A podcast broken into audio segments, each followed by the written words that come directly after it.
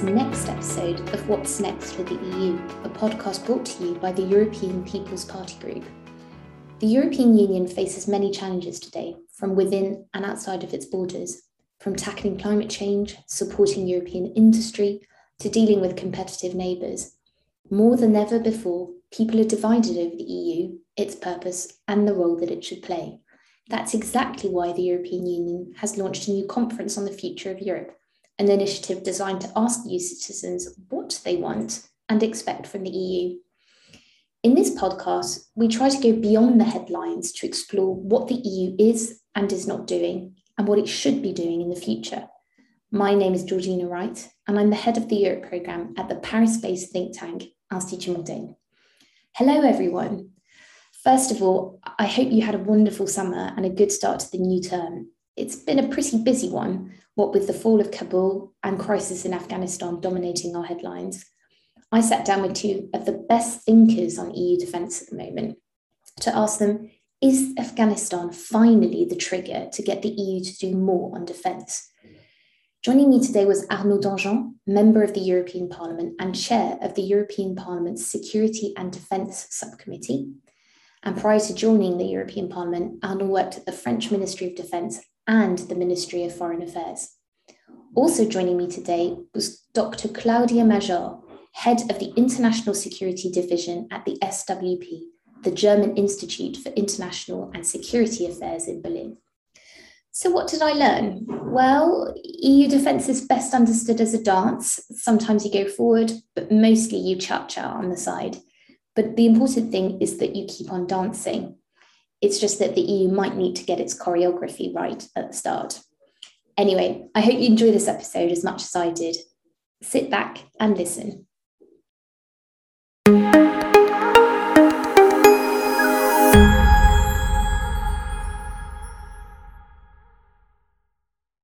Hello and welcome, Claudia and Arnaud, to this podcast. Hello. Hello. It is a pleasure to be hosting you um, today. Um, in today's podcast, I wanted to reflect on the latest developments in Kabul and Afghanistan more broadly, and ask you whether you think they will make a difference to the E U's debates on security and defence. Arnaud, perhaps I can start with you first. Um, the fall of Kabul happened quickly, so quickly, in fact, that Allied forces were scrambling to get out their nationals and all those who helped them throughout uh, their presence in Afghanistan before the U S troops left at the end of August. Looking at the situation right now, is there anything you think the international alliance and in particular E U countries could have done differently? Yes, indeed. I think uh, we were all shocked by the images, but we have to go beyond the emotions. Uh, and I hope that we will learn some lessons. But indeed, uh, looking at the, the previous months before the fall of Kabul, the first thing the allies could have done together is talking about the situation. Uh, I just recall that we had a, a, some NATO consultation Uh, in springtime, and it was already obvious that something would happen, not that quickly probably, but uh, we all knew that uh, there was an agreement beco- be- between the U S and the Taliban uh, for a withdrawal of the of the U S troops, uh, so it was coming, uh, and uh, at uh, different occasions there were on the agenda possibilities to, to discuss it, and it was put aside by uh, NATO officials, by the NATO Secretary General, by Americans sometimes, like, well, we will see what, what, what's going to happen, but it's it's not an issue. Uh, so discussions uh, were not were not there where, when it was needed. So discussion uh, leading to planification, did, this was not properly done, uh, obviously. So we, we, we have to go more into details, maybe, but, uh, but that's the first failure uh, I see. Before everything uh, everything happens. After that, uh, talking about the events themselves, well, it's always uh, easy to criticize. It's always easy to be outraged by by uh, so disturbing images. Uh, but uh, uh, I think uh, we have also to be aware that in the conditions, uh, under the circumstances, uh, different uh, allied forces of each of the member states uh, did. did uh, an extraordinary extraordinary jobs. It was it was very, very difficult because everything happened so quickly. So uh, we have also to be grateful for those who who, who managed to evacuate a lot of people and uh, who managed to secure uh, as good as they can the, the, the Kabul airport. But of course, lessons have to be learned and, and drawn from this uh, situation. Fascinating. And I'm reminded that on Twitter, we had sort of hourly updates of seeing pictures of our diplomats, you know, trying to process visas, or even uh, military just being stationed outside and trying to secure the airport. Claudia, do you agree with Arnaud's assessment there? Oh, I, I totally agree. I think he, he made it very clearly where where we where we made mistakes, or where we didn't live up to, to our own expectations, and where the ally, the alliance, uh, the cooperation with our biggest ally, the U S, didn't really work. Um, you you you actually started with saying, will it make a difference in defense? Or that's actually what Arnaud um, finished with his his analysis. And to be very honest, I, I'm, I'm worried that it will not make a big difference in practice in the long term. And that's very sad and very worrying, because now we have debates and the defense ministers are committed and the high representative has ideas. But in the end, it, it's about the member states who have to deliver on defense. And then the question is, has the experience of the last weeks in Afghanistan been the wake-up call the Europeans needed? And to be very honest, I don't think it. Will it push the Europeans to spend more on defense, to spend better on defense, to better cooperate, to actually take finally defense seriously? And, and I'm not, not convinced. I mean, Afghanistan, the last weeks have taught us many lessons we knew already. It showed us the lack of political will. We knew that. The, apparently, the British defense minister asked the Europeans to stay in June at the NATO meeting, and the Europeans, that's also the truth, didn't really want. It revealed us the lack of military capabilities and our dependence on the U S. But if we are honest, that's also something we Europeans knew already. We remember Syria two thousand nineteen and many, many other times before um, in the past. The shortfalls we have in enablers, in lift, and all those things, we knew it already. It has just become, again, very painful. I think what is maybe a little bit worse than as a lesson is that it really affected our credibility as Western countries. Those countries who have been engaged in Afghanistan, we lost credibility with this very unpleasant end. And there's maybe another lesson which, which we just discover is that if you look at the crisis map, the worldwide map of crisis, we increasingly see where the U S, where Europe is not present, but where Russia and China are present. So what does it mean for our ability, our willingness to actually shape, that's a big word, to shape the international order? So altogether, my fear is that Afghanistan taught us, again, the lessons we knew already, politically weak, militarily weak, dependent on the U S. There's nothing new. That's why I fear that we have in the moment kind of big emotional moment, but I'm very much worried that it will not translate into action, because in the end, it, it Europeans, I'm afraid, don't really care. I mean, thank you for that, and also slightly uh, pessimistic. I say I'm all sort of, you know, nodding um, in, in to many of the things that you were saying. Just before, maybe we can look at sort of the E U's, you know, potential action in this field, because a lot of what you just said, Claudia, was, uh, you know, member states or E U countries' own political will and abilities, let alone talking about the E U. But you're, you know, you're sat in, in Berlin, I think, right now.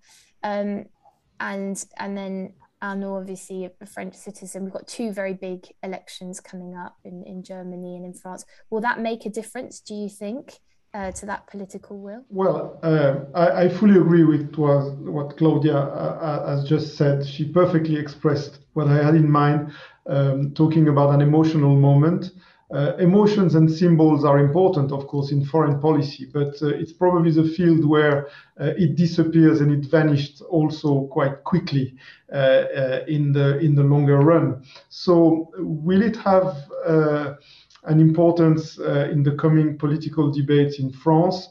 Uh, it will. Uh, but my fear is that uh, it will translate into, uh, you know, this famous song featuring Alain Delon, like words, words, words, huh? uh, always words, more words, but uh, at the end of the day, some kinds of empty words.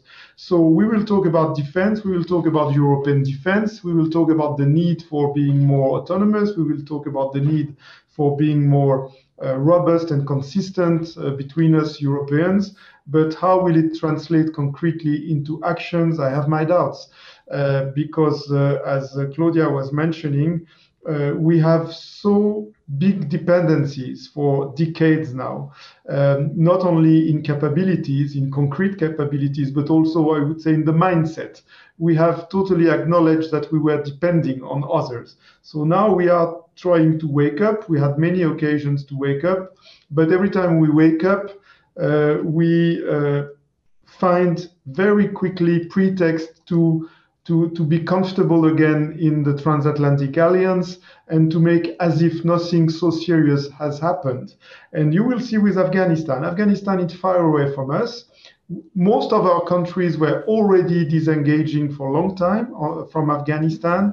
Uh, so my fear is uh, we have a lot of crises nearer than Afghanistan. We have Ukraine, we have Syria, we have Libya, we have Africa, we have Sahel.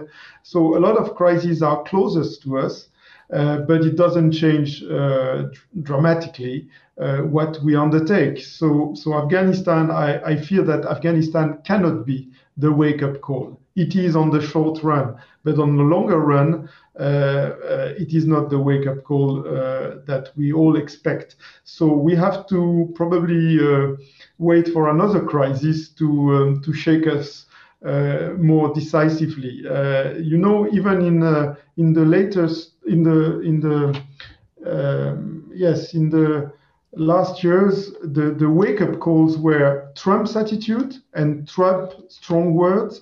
Uh, Trump is no longer there.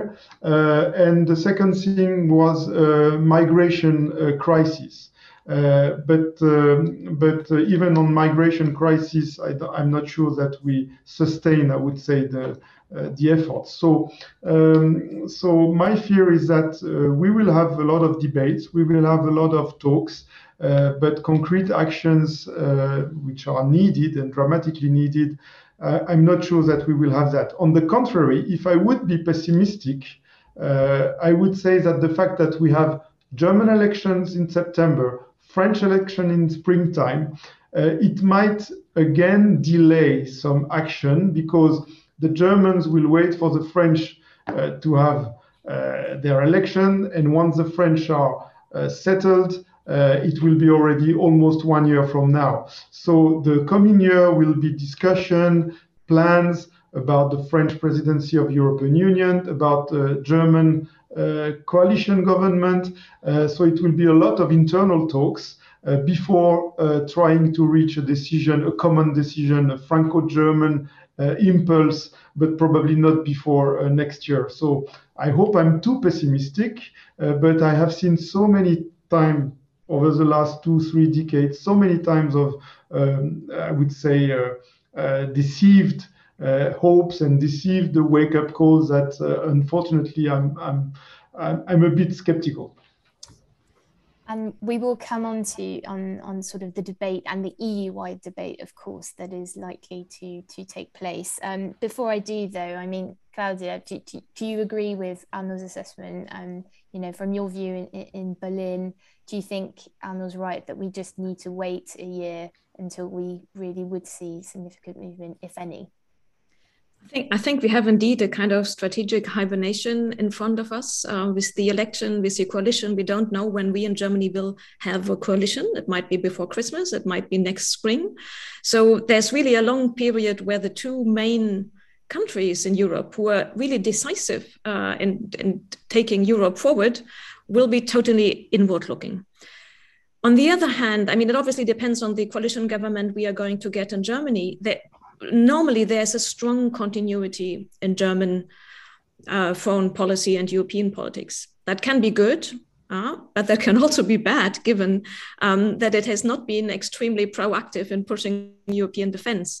I think the key question is whether you change defense attitudes with revolutions or with evolutions. And revolutions or wake-up calls, as Arnaud said, we had them in the past a lot. We had the Libya operation. We could even go back to the Balkans and say this was a nightmare for Europeans. Um, we could talk about Crimea. So there are actually many wake-up calls. So you might wondering, you might be wondering how many more we need, um, if that has not been enough. So I think it actually boils down to, does a country feel threatened or not? And if I look at my country, to a large extent, it doesn't feel threatened. Something that really changed German defense policy was the annexation of Crimea and the war on the Donbass. Um, in Ukraine. This really led to a change in German defense policy. The budget increased, uh, big reform of the armed forces, new white book on defense, so many things. But it was, was to a large extent driven by solidarity with our Eastern allies and within NATO. Germany felt threatened, but n- not so much as to fundamentally change as it happened, for example, in the Baltic countries or Poland. So on the one hand, I'm, I'm like, Arnaud, I'm like, where's the wake-up call? On the other hand, I'm not sure I really want to see the wake-up call it would need. So it's a, it's a bit of a tricky question. Um, so, um, but uh, I, I, we, we arrive at the same at the same conclusion, um, Arnaud and myself, that I think it will continue as it was in the last years, slowly, not enough, too too little, too late. Mm. And that's, that's, I would love to come to a more optimistic conclusion, but uh, history teaches us, at least from the twenty years, that's what's happening.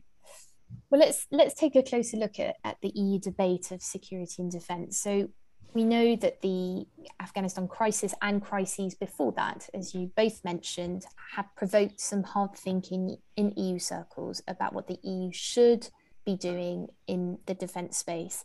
Um, and we know that the E U is planning to kind of publish a, a global compass, so a sort of white book that would look at a common threat assessment to be able to say, well, these are all the, the common threats that member states see, and perhaps even prioritise those threats in, all, in order to enable common action. And that's due to come out sort of around March time, March twenty twenty-two, during the French presidency of the Council of the E U, which Arnaud was mentioning just now. But some of our listeners may not be that familiar um, with how the debate has evolved around E U security and defence policy. Um, and so I'm going to ask you maybe a very, you know, straightforward and easy question, which is, why isn't the E U a more credible defence actor? Um, Claudia, maybe I can start with you. It's not an easy question, to be honest.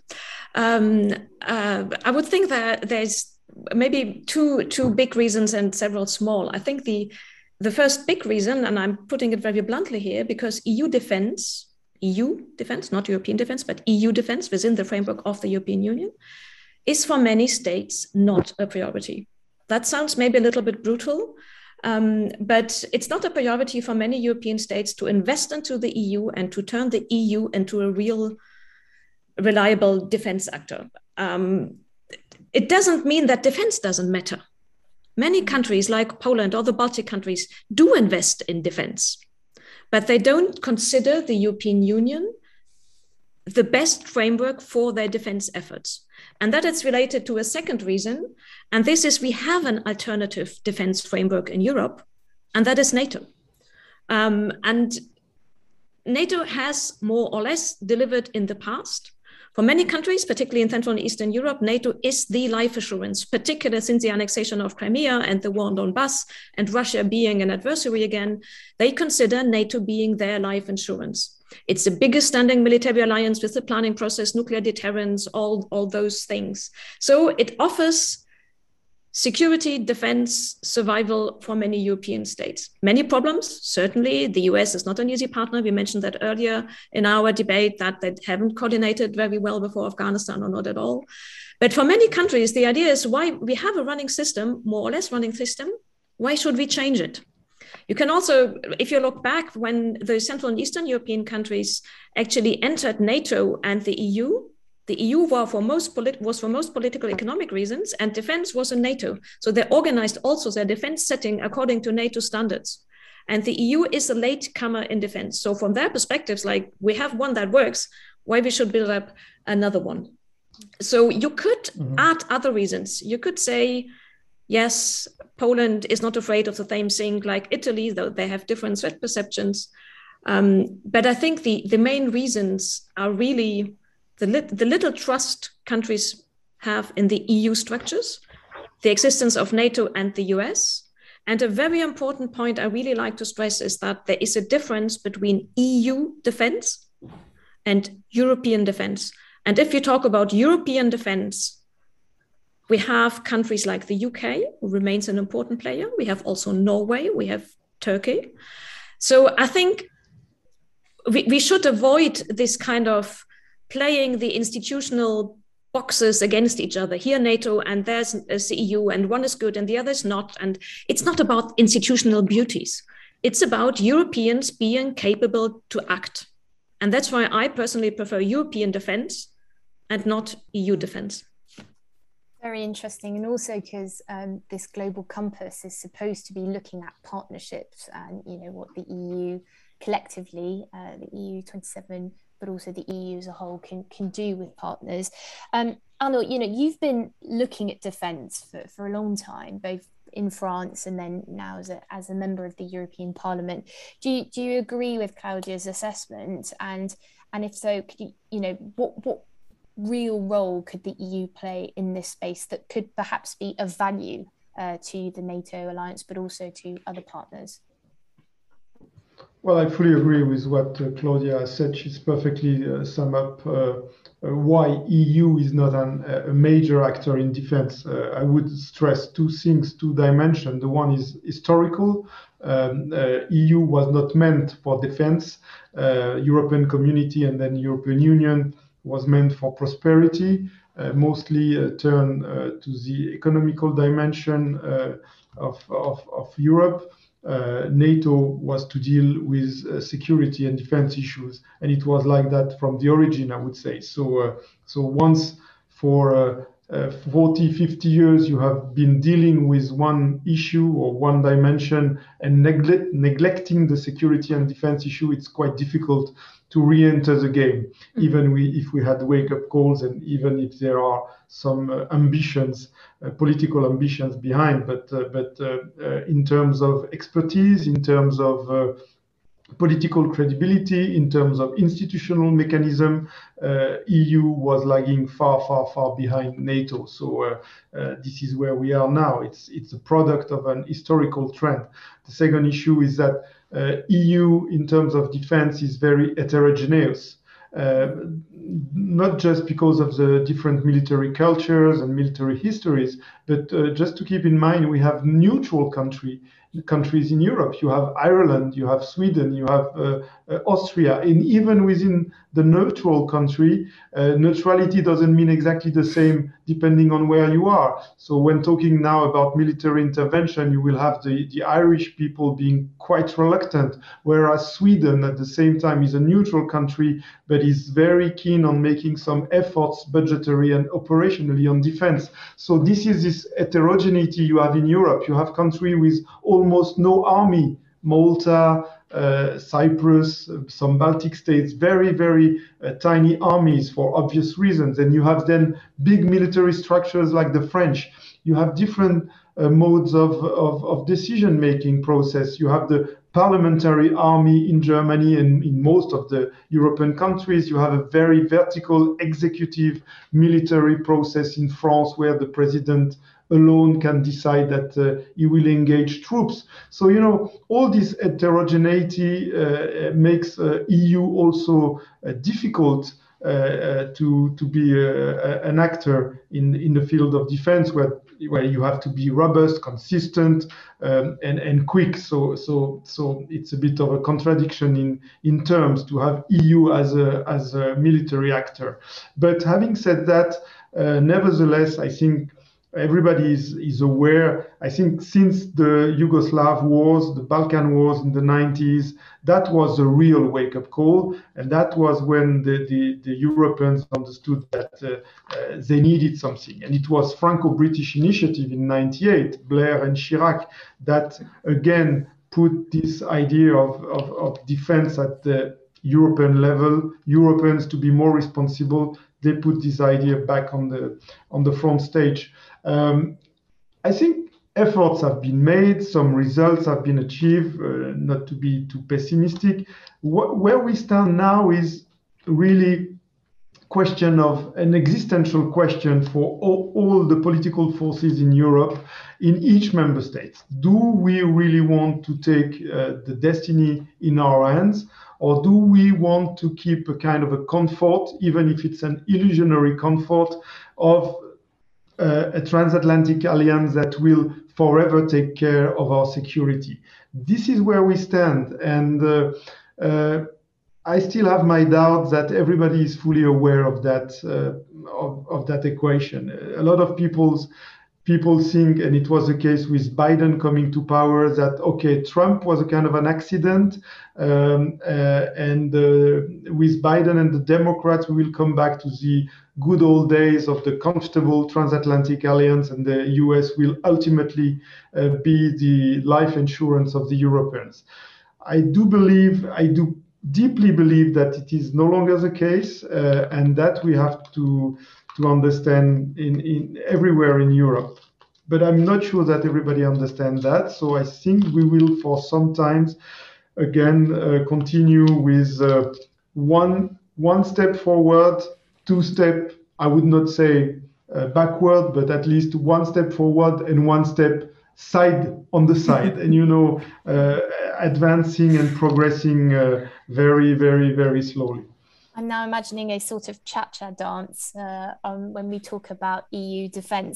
Um, Claudia, I know you wanted to come in, but I, I, I just wanted to, as I was listening to both of you speak, it, it strikes me that there is a necessity to be talking about E U defence, but of course not in isolation. So perfectly, you know, taking into account what has happened and of course what is happening outside of E U structures. Is there anything you wanted to add, Claudia? Yeah, at first I like the idea of dancing European defence, but that's maybe a, a, a, a wonderful topic ahead. Um, I think there's one, two, two things. The first, what Arnaud said at the end, for me is really a key thing. Um, it's not European, the willingness to invest more in Europeans, Europe's capacity to act should not only be a reaction to, oh, the Americans have other priorities. So that's a kind of a reactive way. We need to do more in Europe because the Americans are no longer around. Um, but Arnaud also pointed to the other um, dimension, which is what I would call the more intrinsic or pro proactive dimension. It's to say we have succeeded in building in Europe a marvelous political economic thing called the European Union. We should have the ambition to be able to protect what we have built, or put differently, a bit more kind of emotions in it. Um, we should be ashamed we are not able.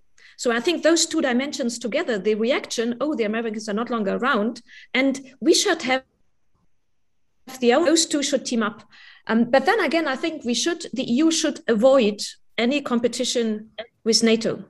It, it will not work. So what actually is, is, um, is at stake for the E U, it has to be attractive, as attractive as NATO or more attractive. And the E U has things to offer that NATO cannot offer. That is the defense industrial um, cooperation tools, incentives cooperation. The E U is great in incentivizing cooperation. We have all those non-military tools that are coming far more important in defense. Classical defense or defense issues are moving out of the military dimension. You can easily coerce a state, put pressure on a state, power, without using military tools, by using cyber or economic pressure or technologies. But if defense is moving out of the traditional military realm, then the Commission comes in because it has so many tools in the non-military realm. If it's about regulations for new technologies, the Commission has the tools. So I think the, the E U has to think about to become attractive in the areas where it has the tools, and not doing kind of fighting the wrong fight with NATO, but kind of thinking about what is the added value the E U has and what it can bring to the table, what NATO or others can't. And then together we arrive at a European capacity to act in the military domain, the civilian, the economic, technological, and, and many others. Yeah, that's great. And of course, with, with every sort of new proposal and new, you know, Commission ability to act comes with that very important democratic debate that takes place in the European Parliament, but also national parliaments as well. Um, The one thing I haven't heard either of you say is uh, this, what we heard the High Representative talk about a couple of days ago, which was that the E U needed a rapid reactionary force uh, that it could easily deploy in times of crisis. Um, Arnaud, do you agree about that? Ideally, yes. Uh, who would refuse that? Who would counter that? Of course, ideally, yes. And it has been uh, claimed for the last twenty years. But in twenty years, have I, I have heard that, I don't know, ten times, uh, and nothing happened. It, it already exists on the paper. Theoretically, we can deploy troops. Uh, we we have battle groups. We we had many ambitions of having uh, intervention, whatever you call it, uh, quick reaction force or whatsoever. Uh, we had many many projects on the paper. We even have some uh, troops training already for that purpose, but it never happened. It never happened because ultimately it's a political decision. That's a That's the biggest political decision you have to take, and it's at, at the level of the member states, and it won't change in the near future. So yes, indeed, we should work towards this, uh, but uh, being being well aware of the limits and being well aware of the constraints. That's why I'm always a bit reluctant when I when I hear this uh, very ambitious call, you know, because I know that it will not be followed by action in the, in the near future. So it will be deceiving for, for the people, and the public opinion will say, well, we were promised a rapid reaction force, where is it? And once again, it will be put as a failure of Europe to deliver. So I would be much more modest. Uh, I think those who want to do things, uh, E U should allow them to do things on, on his behalf, I would say. We have that in the treaty, by the way. We have an article in the treaty, Article forty-four, which allows the, the, the member states to give a mandate to those member states who want to do things, uh, maybe in advance, maybe more than the others, maybe deeper than the others. Uh, we should be flexible. I do believe in flexibility. I do believe in ad hoc format, because if we want to To, to look for an ideal solution where the twenty-seven will do exactly the same at the same time with an unanimity uh, in this field, in this very specific field of uh, defense, it will not happen. So I do believe in flexibility, pragmatism, as Claudia was saying, not to counter or to uh, or to be uh, an alternative to NATO. NATO is there for very specific purpose of collective defense, and it does that pretty well, and it won't change in the near future. Uh, but E U should be able to respond to some crises. As E U twenty-seven will not be able to do that and to deliver quickly on that, then E U twenty-seven should allow, according to different scenarios, some countries to deliver on its behalf. Otherwise, we, it will not it will not work. So uh, uh, I would favor a pragmatic and flexible uh, steps ahead instead of big calls, big slogans that will not uh, lead uh, anywhere. And on that, Claudia, very quickly, um, do you think that do you see a role for the Euro European Parliament in fostering that debate? Um, or is it, you know, should do you think we should be talking about these kind of things more, about, you know, what's in the treaty, uh, what the E U can actually do? Because um, it strikes me, at least, that that seems to be one of the main problems when we talk about E U defence. So you want me actually to give Arnaud some homework, what you should do in the next week? Exactly. I think they already make a really great effort to steer the debate about European defence. Um, so that's that's that's really important to to bring this this topic to the public. Um, but in the end, um, we talked already about E U defense and European defense. In the end, it's about each European state.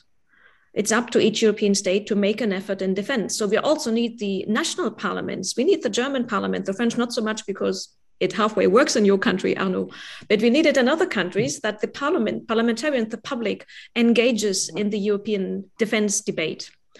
Um, but, but really, I think it's important to, to underline again, it's the European countries who need to improve their, their, their political commitment and their capabilities to make a difference. And if all Europeans have better armed forces, they will be better able to act in a NATO framework, an E U framework, in a coalition of the willing framework, whatever framework. It's about a single set of forces, so the European armed forces together, that are able to do something.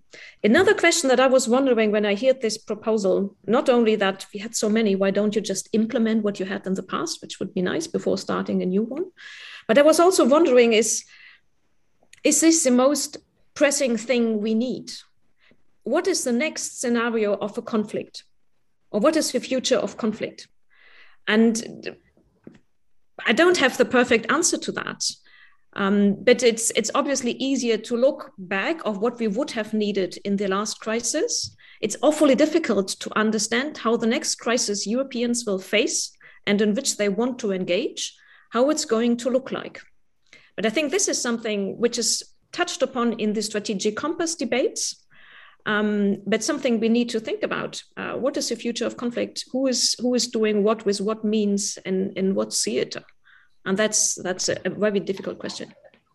And that's brilliant, because you've probably given me also things to think about in, in the next podcast that we hear. Um, very lastly, uh, I'd like to finish on a broader question, which I ask all my guests um, on this podcast is, if you could sum up the future of Europe in one word, um, what would that be? Arnaud? Ah, uh, delivering, delivering. It's... Uh, It's uh, for, for, the, for the specific topic we discussed tonight, as well as for the more traditional um, uh, dimension of, of European action, uh, delivering. Because what I fear is that uh, Europe uh, uh, can uh, be in danger if um, we are not delivering. I say we, because institutions in Brussels, we are not delivering. Uh, and, and we are keeping the people frustrated, uh, giving the impression that we are talking a lot of things in our, in our bubble, but not delivering. What we need is to be focused, to be determined, uh, to be concrete, and, and to deliver. Uh, that's it. I think this is the key to reestablish the confidence and the trust between the citizen and the political and institutional level.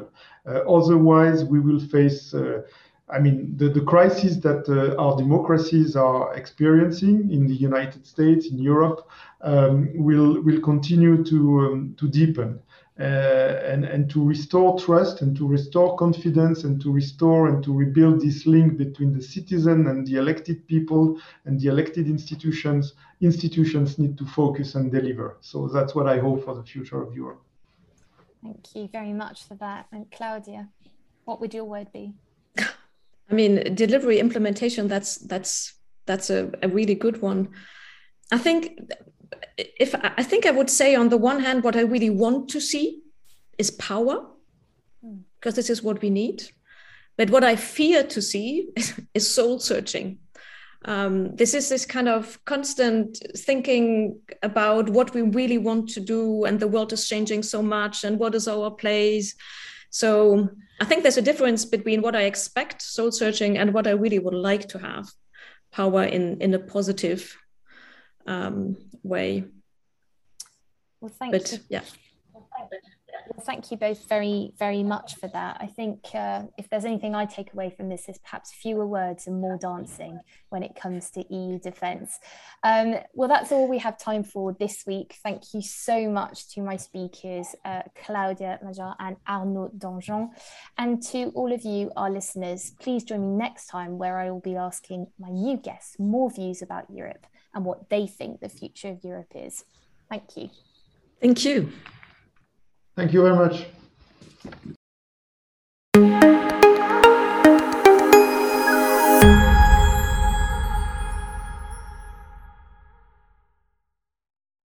I hope you found that episode as fascinating as I did. Thank you so much again to my speakers and to all of you for listening to this episode of What's Next for the E U. Feel free to share this podcast on your favourite social media platforms, and don't forget to tag the E P P at E P P Group. We'd love to hear from you too. If you want to get in touch, you can reach the European People's Party on their website, w w w dot e p p group dot e u, or on Twitter, Facebook, and Instagram. Until next time.